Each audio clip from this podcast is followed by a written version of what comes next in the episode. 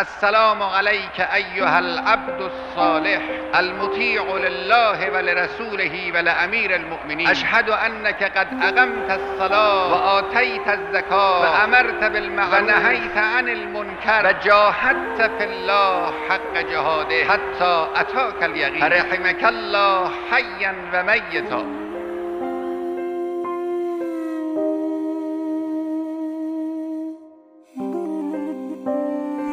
امتحان عجیبی بود.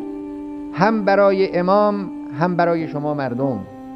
اون بزرگوار نسبت به مردم با همون چشمی نگاه کرد که پیغمبران نگاه می‌کردند. پیغمبران دنبال آدمهای برجسته و ممتاز نبودند.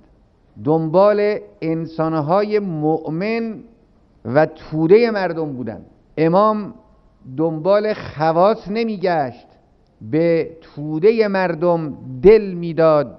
با اونها حرف می‌زد از اونها می‌خواست.